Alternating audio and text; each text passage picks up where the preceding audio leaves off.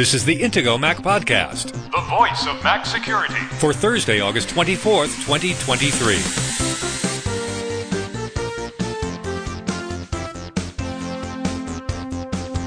This week's Intego Mac Podcast security headlines include a Mac OS update was released that didn't have security patches, but did fix an important user feature. It looks like a recent Mac operating system has reached the end of the line as far as receiving future security updates. We'll tell you which one. Smart Ring technology is improving and is starting to look like it may have practical purposes soon. And many iOS apps don't always mention security fixes in their release notes, and Apple doesn't encourage developers to do so. We'd like to know why. Now, here are the hosts of the Intego Mac podcast veteran Mac journalist Kirk McElhearn and Intego's chief security analyst Josh Long. Good morning, Josh. How are you today? I'm doing well. How are you, Kirk? I'm doing okay. You know, it's that time of year. It's the end of August. Summer is ending. Labor Day is coming up. And we're getting to the point where there's no news because there's going to be a lot of news in a month or two. Well, yeah, we kind of thought there wasn't going to be a lot of news this week. It turns out we actually have a lot of things to talk about. We've got vulnerabilities, we've got some malware, we've got really a pretty good show for you today. Okay, where do we start? Another Apple update. Did they once again update all the operating systems with all the vulnerabilities fixed? No, remember last week there was a WatchOS bug fix release that didn't patch any vulnerabilities, apparently. Well, this past week we got a macOS update that also didn't patch any vulnerabilities. It just fixes an issue in system settings that prevents location permissions from appearing. So that might not sound like a big deal, but some people who upgraded to macOS Ventura 13.5 found this to be a pretty big issue. They were no longer able to modify which applications were a- allowed to request permission. They weren't able to turn that on and off. So that was kind of a big issue for some people. So if you were holding off on installing macOS Ventura 13.5 because you heard about that bug somewhere, it's okay to install macOS Ventura 13.5.1. It does fix that issue. No security issues patched, apparently, according to Apple's release notes. It feels like the end of a cycle that instead of all the operating systems being updated, we're getting these little tiny bug fixes because pu- pushing out an update for an operating system is a big deal, whether it's a bug fix or something more important.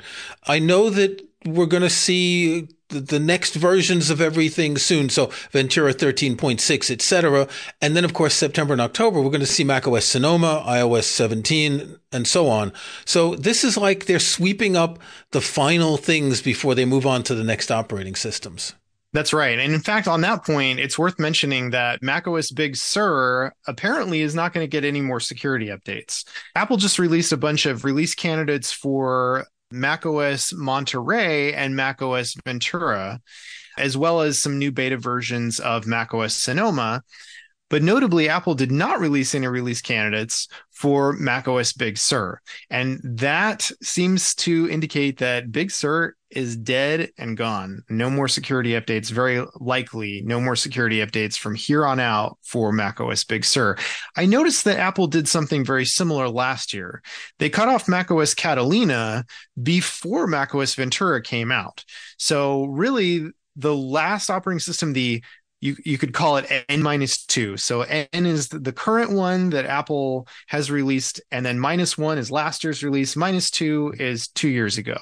But in that case, the n minus two operating system, which was then Catalina, only really got security updates for that 10 month ish period following the release of macOS Ventura. So it's the same thing again this year, where we're only getting updates through August, even though the next operating system, macOS Sonoma, is not coming out until probably October. But as we've mentioned before, you probably shouldn't really be on macOS Big Sur anymore anyway, because Apple really only patches everything for the current OS, which right now is macOS Ventura. Speaking of vulnerabilities, developer Jeff Johnson has discovered a macOS app management vulnerability, and apparently he alerted Apple about this 10 months ago. Apple didn't do anything, so he's gone public. We're going to link in the show notes to a page on his website. It's a little bit complicated. Can you simplify that for us, Josh? Yeah. Jeff Johnson, great software developer. He came across this vulnerability. He reported it to Apple just before macOS Ventura was released to the public. And Apple sat on it and sat on it and didn't really do anything about this. One thing that's kind of funny about this is in the security release notes for macOS Ventura 13.4, Apple credited Jeff Johnson, this developer, for supposedly being one of the people who reported a vulnerability in Sandbox. So the impact was an app may be able to retain access to system configuration files even after its permission is revoked. And Apple says they fixed it by addressing improved state management, whatever that means. But the specific issue that he reported had more to do with apps being able to, say, vandalize other apps. That issue is pretty significant and it is still broken. So Jeff was upset that you know Apple has taken this all this time. They haven't done anything about it. They credited him for a vulnerability that was only kind of peripherally related to the one that he actually reported to Apple.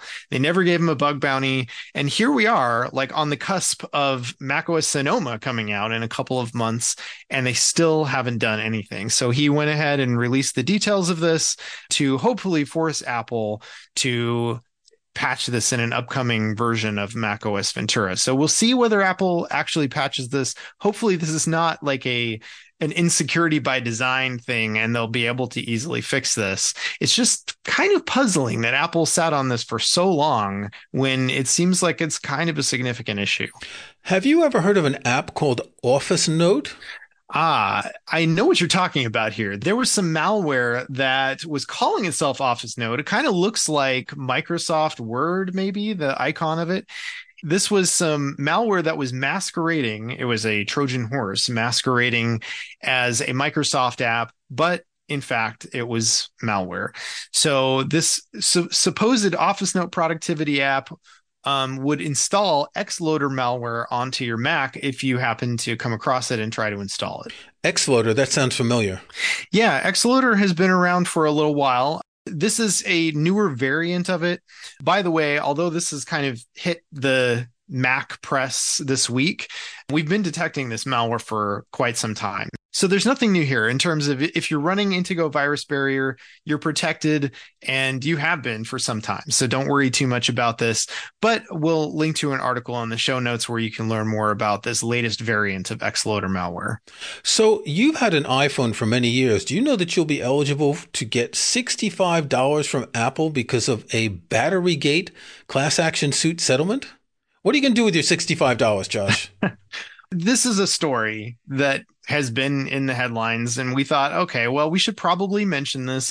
The models that this applies to are the iPhone 6, 6S, 6S Plus, the original SE, the iPhone 7, and 7 Plus. So we're we're talking about some phones that are antiquated by today's standards. None of these will actually run iOS 16 or 17. These are older phones. Apple, by the way, has has other battery issues. Like people are complaining all over social media over the past week that you know their iPhone 14 or 14 Pro or 14 Pro Max are not staying at their maximum capacity of battery health. So if you go into your settings app and you tap on battery and then you tap on battery health and charging, you'll see a percentage there. In my case, my iPhone 14 Pro that I just got last year says it's at a maximum capacity of 96%, meaning that that's the most that my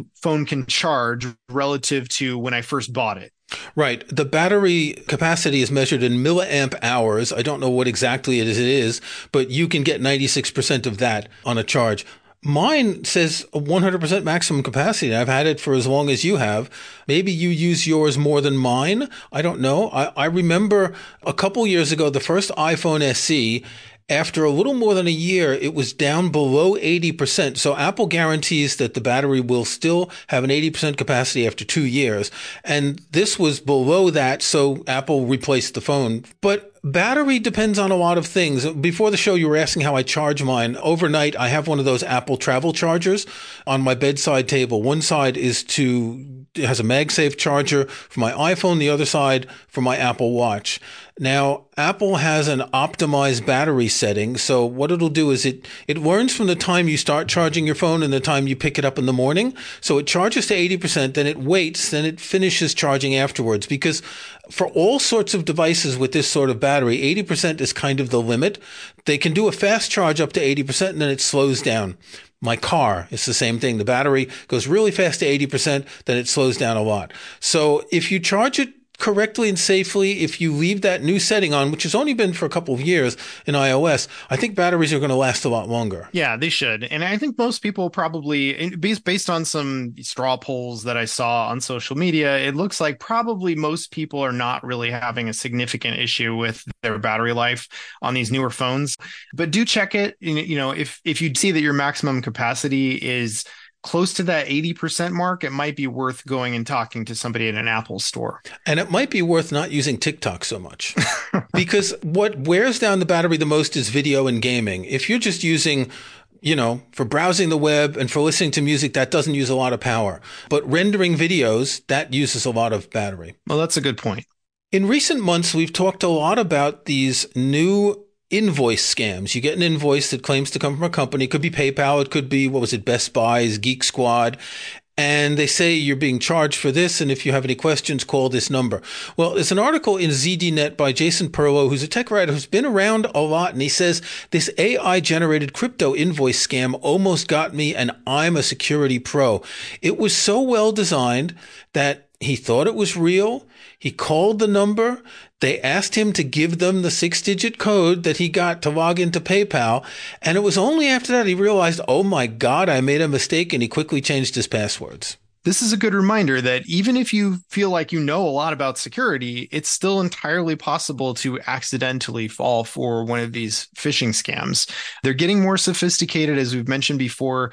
People are, are able to use ChatGPT to generate very convincing, very well worded things that look like they might actually come from a company. They don't have typos anymore because people are using, again, ChatGPT to, to generate that text. So its English is impeccable not so long ago, people would just, you know, kind of glance through one of these types of emails and go, oh, no, there's a weird spelling error or something over there. So that's probably fake and, uh, and move on. But now it, it, these things are getting much more convincing.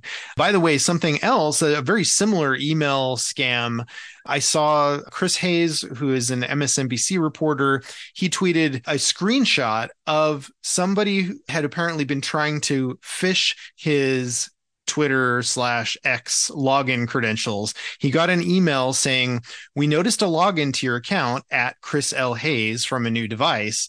And it showed the location was in Switzerland on a on Chrome desktop on Windows, it says.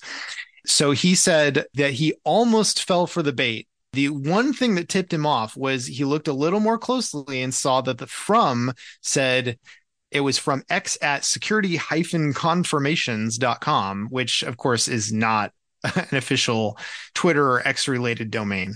Now, the from address can actually be spoofed depending on some different factors. It is possible in some cases for somebody to, to hide the actual from address. So that is something to be aware of too. If they had managed to do that as well, then they might have very well tricked this MSNBC reporter into falling for the scam. Okay, we're going to take a break. When we come back, we're going to talk about smart rings and Zoom and Duolingo. Protecting your online security and privacy has never been more important than it is today. Intego has been proudly protecting Mac users for over 25 years, and our latest Mac Protection Suite includes the tools you need to stay protected. Intego's Mac Premium Bundle X9 includes VirusBarrier, the world's best Mac anti-malware protection, NetBarrier, powerful inbound and outbound firewall security, Personal Backup to keep your important files safe from ransomware, and much more to help protect, secure, and organize your Mac. Best of all, it's compatible with macOS Ventura and the latest Apple Silicon Macs. Download the free trial of Mac Premium Bundle X9 from Intego.com today. When you're ready to buy, Intego Mac Podcast listeners can get a special discount by using the link in this episode's show notes at podcast.intego.com. That's podcast.intego.com. And click on this episode to find the special discount link exclusively for Intego Mac Podcast listeners. Intego, world class protection and utility software for Mac users, made by the Mac security experts.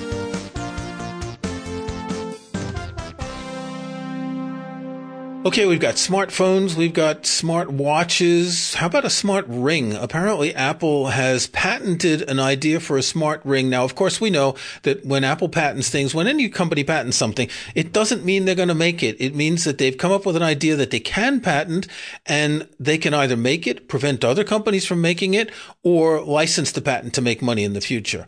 But the idea is interesting. Apparently, this could be used for notifications and for controlling other devices. Josh, you also saw something like this at the RSA conference, didn't you? That's right. Yeah. In my article about RSA conference, I mostly talk about the presentations that I went to, about some of the interesting things that they discussed in each of those presentations about Mac malware and supply chain attacks and how all of this fits into the Apple ecosystem. But one other thing that I mentioned in that article is a particular product that stood out to me. Of course, you see a lot of products, you know, walking around the the show floor looking at vendor booths and everyone's trying to sell you on something or other. But there was one particular innovation pavilion where they had a company who was presenting as a business solution. This is not available to consumers, a product called Token Ring, which the name is kind of funny because that was also the name of a networking technology back in the 1980s. But this token ring is a FIDO compliant multi factor authentication token. And the way that it works is that as you're putting this ring on your finger, it checks your fingerprint, verifies your identity, and then you slide the ring the rest of the way on your finger. Now you can use this just like you would a YubiKey or one of these other kind of security dongles that you carry with you to uh, authenticate you. And so it's it's FIDO compliant. It's a pretty cool idea, very clever, and it's also something that you can't easily steal from somebody and still be authenticated as them. Like the whole idea of the fingerprint scanner is really clever.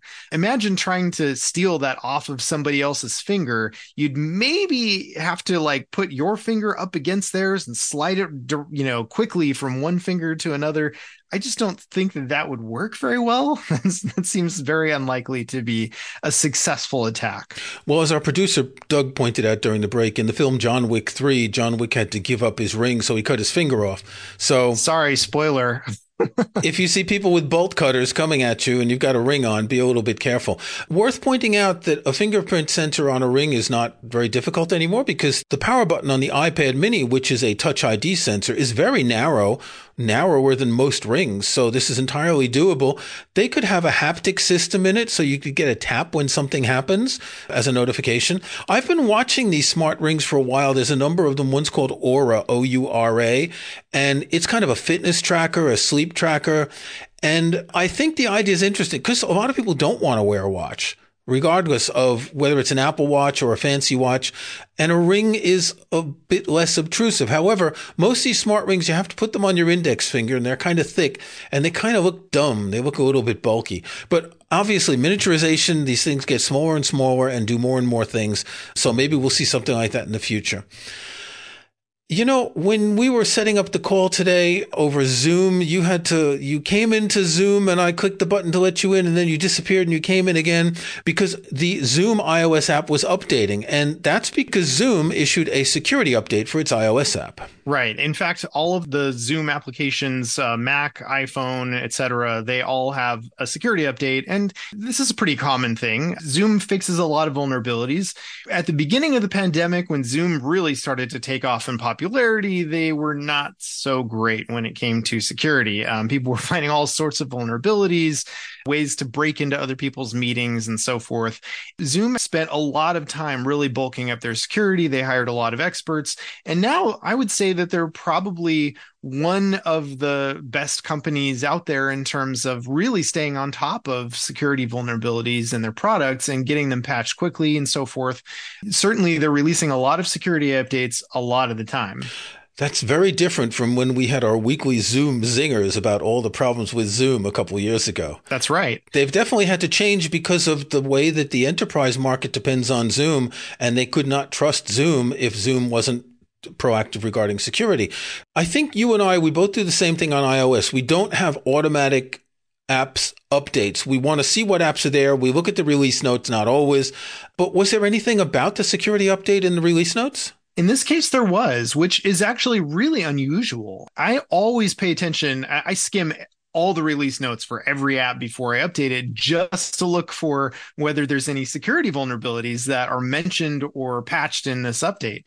And it's extremely rare that anything like this is mentioned. The only two apps that I've seen in recent history that have mentioned that they fixed a security issue were Zoom twice, about a month apart. They just released an update yesterday as we're recording this, which was on Tuesday. And they released one about a month earlier as well that mentioned that it fixed a security vulnerability. The only other app that I've seen in recent history was Wire, which is a secure text messaging app, mentioned again very vaguely that there was some security issue that was fixed. I've been thinking about this a lot lately. This is something that we don't really see very often.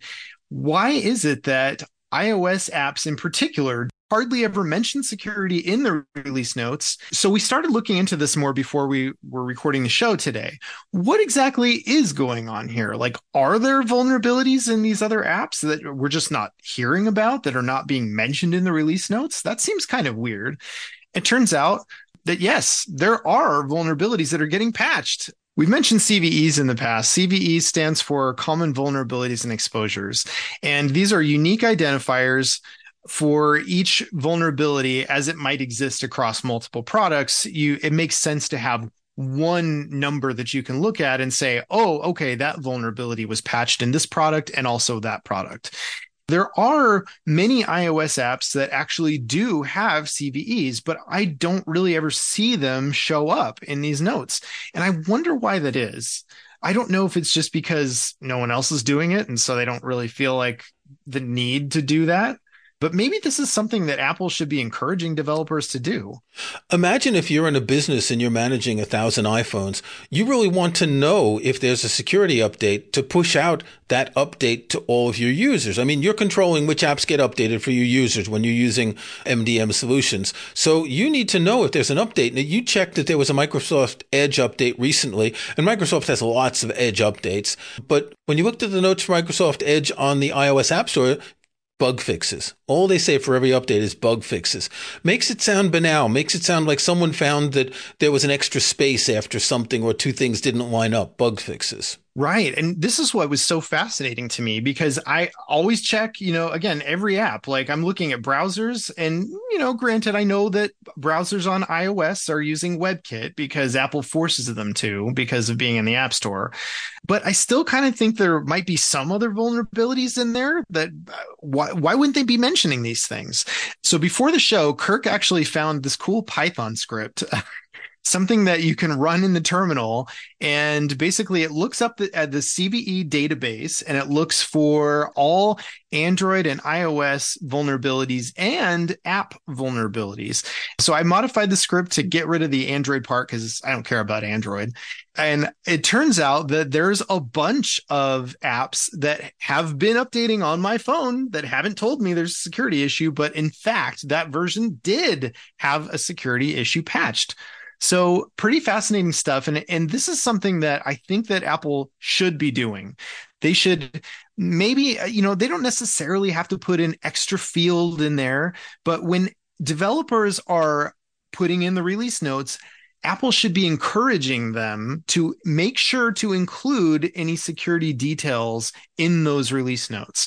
And that probably is something that Apple really should be including in the developer guidelines as well to make sure this is something that developers start doing because almost nobody is doing this right now.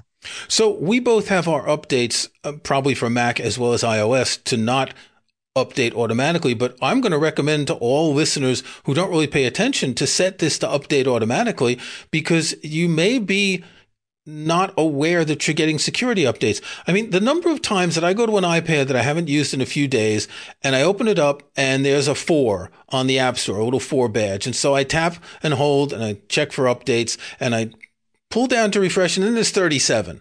It's like, I don't know how they decide when they're checking for things, but there are often a lot of updates. So suggestion is set for automatic updates. Now, I think if you do this, it's still not going to do it over cellular so you don't have to worry about your data plan. We have an article about everything you need to know about software updates, which I'm going to update in order to mention this as a good reason to automatically update your apps on iOS. Another good point here is like Kirk was talking about, sometimes even if you have automatic updates enabled, sometimes they don't actually install automatically, at least not very quickly. One thing that Apple does on purpose is they allow developers to sort of have this grace period so that people who have automatic updates enabled won't necessarily get those apps updated immediately because sometimes there are some issues and they need to pull version of an app and roll back to the previous version as far as what's available currently in the App Store. So, for that reason, you're not getting apps immediately after the developer releases them. If you really care about security updates, you can manually check as often as you want. Uh, you just have to go into the App Store app, you tap on your icon, your your avatar up in the top right corner and then you swipe and pull, pull down and it will refresh and show you all the available updates. I just did that. It didn't show that I had any. Now it shows that I've got four updates available. Or you tap and hold the App Store icon and you get a little menu. You tap updates and you get to the same avatar page and I'm just pulling and refreshing and it says that I have nine available and I just did updates before we recorded the show. Look at that. ChatGPT, Google Chrome, Shazam, Zoom. There's the Zoom update. Gmail, Microsoft Edge. Here's what's new in this release. General performance improvements and bug fixes. So we're going to update all of these today. Okay, we have a couple of by the ways before we finish. A lot of people use Duolingo to learn foreign languages, and apparently data from 2.6 million Duolingo users was released on the hacking forum. If you are a Duolingo user, change your password, and I hope you're not using that password on multiple sites, as we've said many times, because if someone has gotten all of that data, they can try accessing your other accounts. As a matter of fact, that's probably why you showed up in this d- database of uh, compromised accounts because you probably reused your password. Okay, and there is a high severity vulnerability in WinRAR that could allow code to run when files are open. If you've been using computers for a while, you know that WinRAR is an app that can compress and uncompress files, kind of like Stuffit from back in the day. Now, this affects the Mac version of WinRAR if you're using the command line version. So the three people out there who are using WinRAR command line on a Mac, be aware that there is a high severity vulnerability. Okay, that's enough for this week. Until next week, Josh, stay secure. All right, stay secure. Thanks for listening to the Intego Mac Podcast, the voice of Mac security, with your hosts Kirk McElhearn and Josh Long. To get every weekly episode, be sure to follow us in Apple Podcasts or subscribe in your favorite podcast app. And if you can, leave a rating, a like, or a review. Links to topics and information mentioned in the podcast can be found in the show notes for the episode at podcast.intego.com. The Intego website is also where to find details on the full line of Intego security and utility software. Intego.com.